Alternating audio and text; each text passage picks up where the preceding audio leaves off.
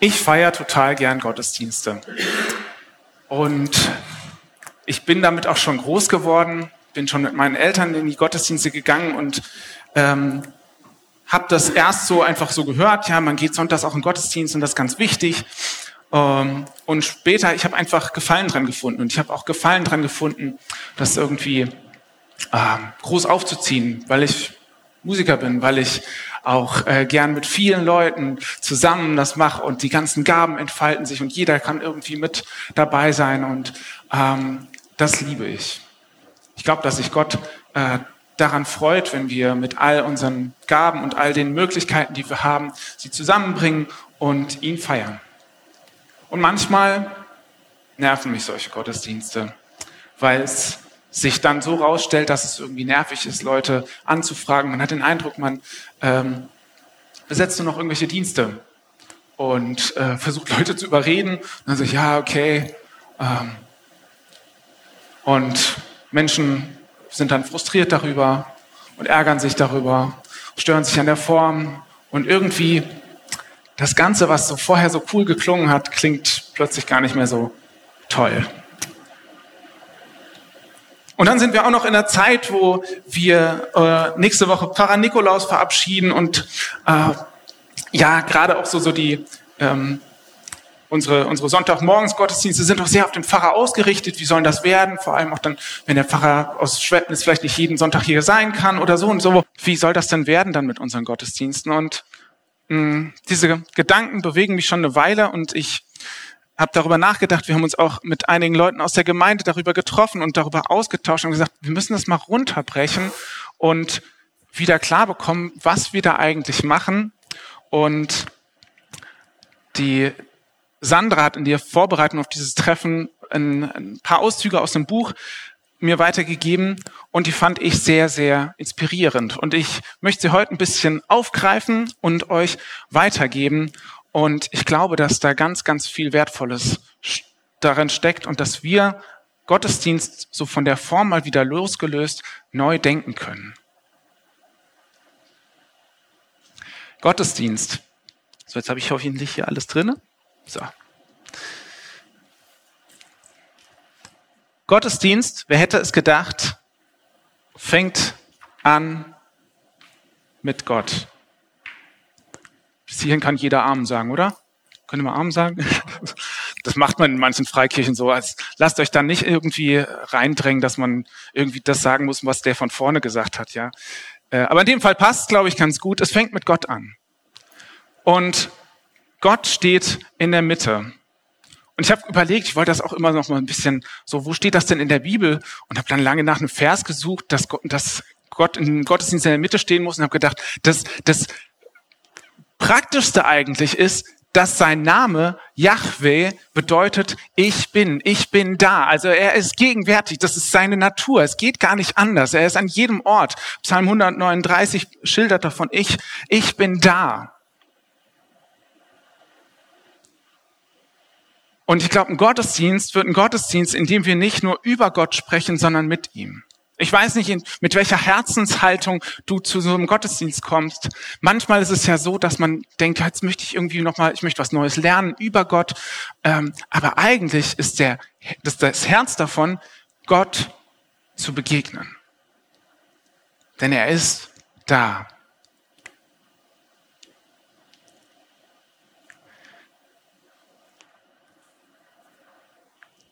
Dann geht es in einem Gottesdienst nicht um mich.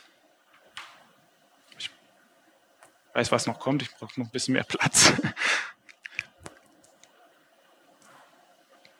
Gott möchte mit uns eine persönliche Beziehung. Das ist ganz wichtig. Er ist ein Gott, der, der persönlich begegnet. Wir lesen immer wieder von persönlichen Geschichten und das hängt auch davon ab, dass wir persönlich sagen irgendwo, ja, ich möchte mit diesem Gott leben. In einem Gottesdienst geht es nicht um dich. Gibt ja manchmal so, dass man aus so einem Gottesdienst sagt und sagt, hat mir nicht gefallen. Also, das ist zwar schade und das darf man auch aufnehmen, aber es ist zwangsläufig noch kein Drama. Es ist noch nicht ganz tragisch, wenn es dir nicht gefallen hat. Denn es geht um eine Begegnung von dem wir und Gott. Und irgendwie macht das Gott schon von Anfang an deutlich, dass er uns als Menschen zusammengestellt hat. Er hat sich die Schöpfung angeschaut und hat sich den Menschen angeschaut und gesagt, es ist nicht gut, dass der Mensch alleine ist. Und das bezieht sich nicht nur auf äh, romantische Beziehungen, sondern es bezieht sich auch auf die Begegnung mit ihm. Er hat uns als ein Gegenüber geschaffen, aber auch als ein Beziehungswesen. Und in dieser Beziehung reicht es nicht ich und Gott gegen den Rest der Welt, sondern wir als Gemeinde zusammen. Denn wo zwei oder drei in meinem Namen zusammen sind, da bin ich in ihrer Mitte. Man könnte ja den Umkehrschluss sagen, wo nur einer ist, ist er nicht dabei. Das stimmt natürlich so nicht.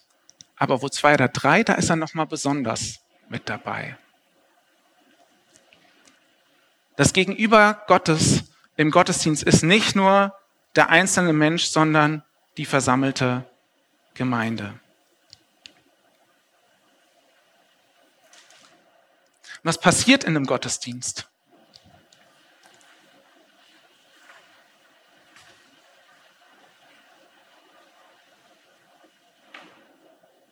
Es gibt, es beginnt damit, dass Gott spricht, dass Gott sein Wort an uns richtet. Das macht er schon von Anfang an. Ich habe vor beim vorletzten Lichtblick gesagt, dass Gott schon immer ein Gott ist, der sieht, aber man hätte auch ergänzen können, er war schon immer ein Gott, der redet.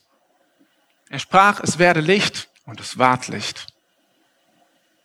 Und schon dort merkt man, ähm, Gott spricht in der Schöpfungsgeschichte und es kommt ins, in, ins Sein. Es ist also ein, ein, ein Wort, das sich an seine Schöpfung richtet und eine Reaktion darauf hin. Und genau das passiert auch im Gottesdienst.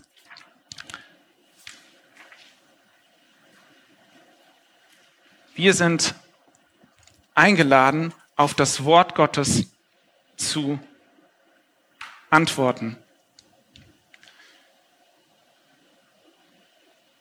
Und ich finde das unglaublich entlastend. Wir müssen uns nicht bei nicht Gehör bei Gott verschaffen. Wir müssen das Gespräch nicht eröffnen, sondern wir stimmen ein in das Gespräch, das Gott schon lange begonnen hat. Manchmal haben wir ja so den Eindruck, dass wir da sitzen und wir müssten von, von Grund auf irgendwie etwas schaffen in einem Gottesdienst, ähm, was vorher noch nicht da ist und wir müssten die Schöpfer sein. Und ja, Gott hat ganz vieles von seinem Schöpfergeist in uns hineingelegt, aber er, dieser Schöpfergeist kommt zuerst von ihm. Es geht alles von ihm aus. Er schickt sein Wort und wir geben Antwort. Im Epheserbrief heißt es sehr schön dazu, was wir jetzt sind, ist allein Gottes Werk. Was wir jetzt sind, ist allein Gottes Werk. Er hat uns durch Jesus Christus neu geschaffen, um Gutes zu tun. Damit erfüllen wir nun, was Gott schon im Voraus vorbereitet hat. Es gibt nichts, gar nichts, was wir im Gottesdienst tun könnten, was irgendeinen Wert hat, was nicht er schon vorbereitet hat, was nicht quasi Antwort auf sein Wort wäre. Gar nichts. Man könnte es auch so sagen. Gottesdienst ist keine Aktion. Es ist eine Reaktion.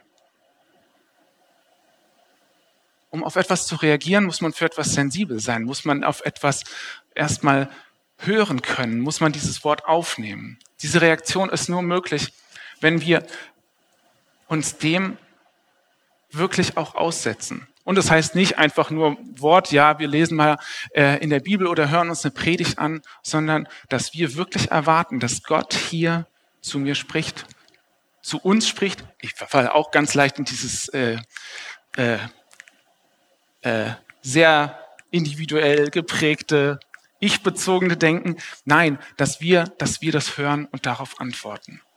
Gottesdienst ist keine Aktion, das ist eine Reaktion.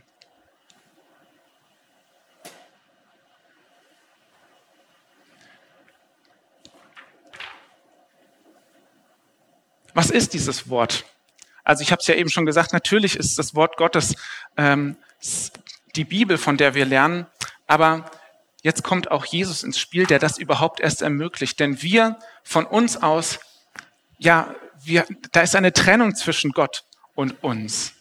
Wir können uns nicht einfach so Gott nahen und auf ihn, auf ihn reagieren. Das war schon immer äh, die Herausforderung. Gott hat da schon immer Wege ge, ge, geschaffen, um damit die Menschen irgendwie ihm begegnen können. Aber sein ultimativer Weg, der auch der Weg heißt, das ist Jesus. Und das heißt, äh, im, Johannes, äh, im, im Johannesevangelium, gleich im ersten Kapitel, wird das ganz, ganz deutlich. Und ähm, dort heißt es, das Wort wurde Mensch und lebte unter uns. Wir selbst haben seine göttliche Herrlichkeit gesehen, eine Herrlichkeit, wie sie Gott nur seinem einzigen Sohn gibt. In ihm sind Gottes Gnade und Wahrheit zu uns gekommen.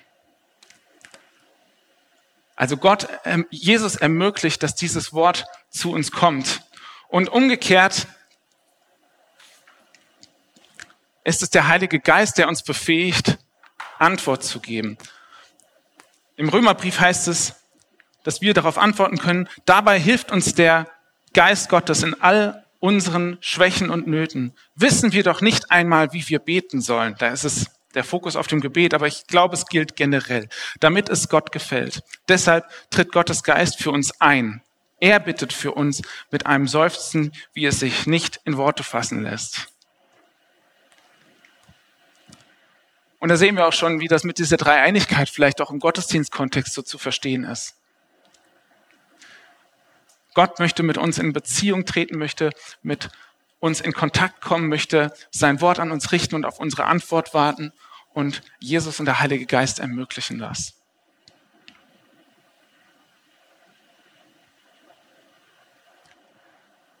Als ich das so hatte, habe ich gedacht, das klingt ja irgendwie schön. Jetzt können wir anfangen, eine Form draus zu machen. Jetzt können wir loslegen, ja. Und dann sind noch sind die nächsten Aspekte vielleicht noch mal umso umso größer. Ich habe vorhin gesagt, wir tun im Gottesdienst nichts äh, aus uns heraus, sondern das, was, was Gott in uns schon längst getan hat. Es ist aber auch nicht so, dass wir jetzt Gottesdienst komplett neu erfinden müssten aufgrund seines Wortes, sondern Gottesdienst ist immer schon am Geschehen.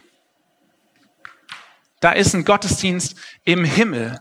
Ununterbrochen sind dort Engel, die ihn anbeten, die ihm heilig, heilig, heilig zurufen. An ganz, ganz vielen Stellen, wo irgendein Prophet oder irgendjemand einen Blick in die himmlische Welt tun darf und Gott auf dem Thron sitzt, das stehen ständig Engel drumherum und immer wird, wird äh, Gott angebetet von diesen Engeln. Also Gott hat dort hat dort im Himmel den krassesten Lobpreis überhaupt, weil ich bin mir da, bin mir ziemlich, ziemlich sicher, dass ein Engel, ein mächtiges Geschöpf, wie ich es mir nicht vorstellen kann, wesentlich, wesentlich besser Lobpreis machen kann, als Johannes, Simon und alle Musiker aus unserer Gemeinde und alle Musiker auf unserer Welt zusammen äh, es machen könnten. Der hat dort ordentlich Mucke und das findet ununterbrochen statt, die ganze Zeit.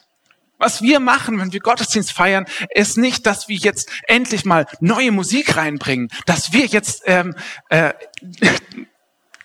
versuchen, mal Gottesdienst cool zu machen. Leute, wenn wir, wenn wir ansatzweise äh, versuchen, uns unser Bestes zu geben, dann stimmen wir bestenfalls hier mit ein. Wir dürfen uns da, da dranhängen und Gott freut sich darüber.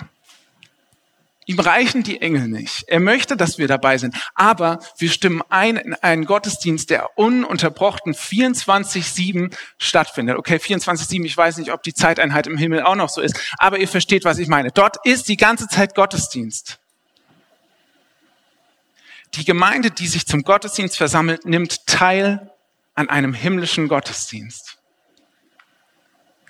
Und das ist auch damit etwas, was was es endgültig trennt von jeder, jeder anderen Veranstaltung, die es geben kann. Und dieser Gedanke geht noch weiter. Denn wenn wir teilnehmen an diesem Gottesdienst, der außerhalb von Zeit und Raum stattfindet, dann überschreiten wir, wenn wir Gottesdienst feiern, auch selber die Grenzen von Zeit und Raum. Und wir nehmen teil am Gottesdienst, ich nenne es mal wie äh, der Autor im Buch, äh, na komm, den universellen, die universelle Kirche. Also die, die Kirche, die sich im Namen von Gott dem Vater, dem Sohn und dem Heiligen Geist trifft. Daran nehmen wir Anteil. Der Gottesdienst der lokalen Gemeinde ist der Gottesdienst des weltweiten Leibes Christi, der universellen Kirche. Alle, die Jesus als Gottes Sohn proklamieren in ihren Gottesdiensten, die ihn anbeten und sich nach Gott ausrichten und Teil auch dieses, auch Teil dieses Gottesdienstes im Himmel sind, sind mit uns verbunden, wenn wir Gottesdienst feiern. Deswegen kann uns das nicht egal sein, was zum Beispiel mit Christen in, äh, in anderen Ländern passiert. Deswegen berührt es uns, wenn wir davon hören, wenn, wenn Open Doors ihre äh, Verfolgungszahlen ähm, mitteilen. Deswegen berührt es uns auch, wenn wir ähm, Gott, wenn wir mitbekommen, was in, in, in der Kirche allgemein los ist. Auch das, das darf man ja alles auch kritisch sehen, aber es berührt uns und wir sind Teil davon. Wir können nicht einfach das abschneiden. Wir sind da ein Leib. Jesus hat nicht mehrere Leiber. Ja, also er ist ähm, Im Epheserbrief heißt es im, im vierten Kapitel, stattdessen wollen wir die Wahrheit in Liebe leben und in allem zu Christus hinwachsen, dem Haupt der Gemeinde. Durch ihn ist der Leib fest zusammengefügt, denn er verbindet die Körperteile durch die verschiedenen äh, Gelenke miteinander. Jeder einzelne Teil leistet seinen Beitrag, so wächst der Leib und wird aufgebaut durch die Liebe. Das ist ganz schön heftig weil ich weiß auch um die Spannungen gerade unter Christen. Und da muss man ja zum Teil nicht mal irgendwie über diese universelle Kirche sprechen. Wenn ich jetzt über unterschiedliche Denominationen spreche, dann wird das ganz, ganz kompliziert, wenn ich schon sehe, ob wir uns noch als ein Leib verstehen. Wenn wir Gottesdienst feiern, sind wir das.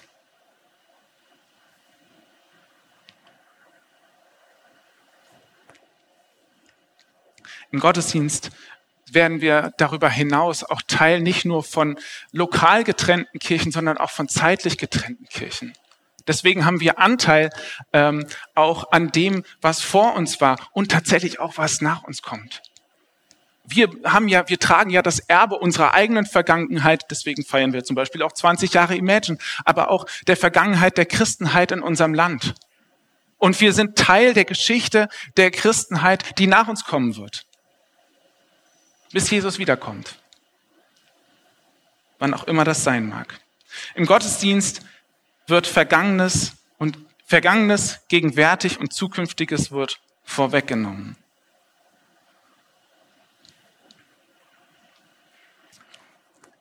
Eine Sache, an der sich unser Gottesdienst nach wie vor orientiert, ist das, was schon im Alten Testament anklingt.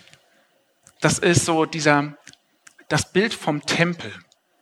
Und schon ziemlich früh etabliert Gott dieses Bild vom Tempel im, beim Volk Israel mit der Stiftshütte, später ähm, mit dem Tempel, der dann wirklich in Jerusalem steht. Und der Tempel war irgendwie so ein Ort von der besonderen Gegenwart Gottes. Also ich habe ja eben schon gesagt, Gott selbst heißt ja, also Yahweh heißt, ich bin da, ich bin der Seiende.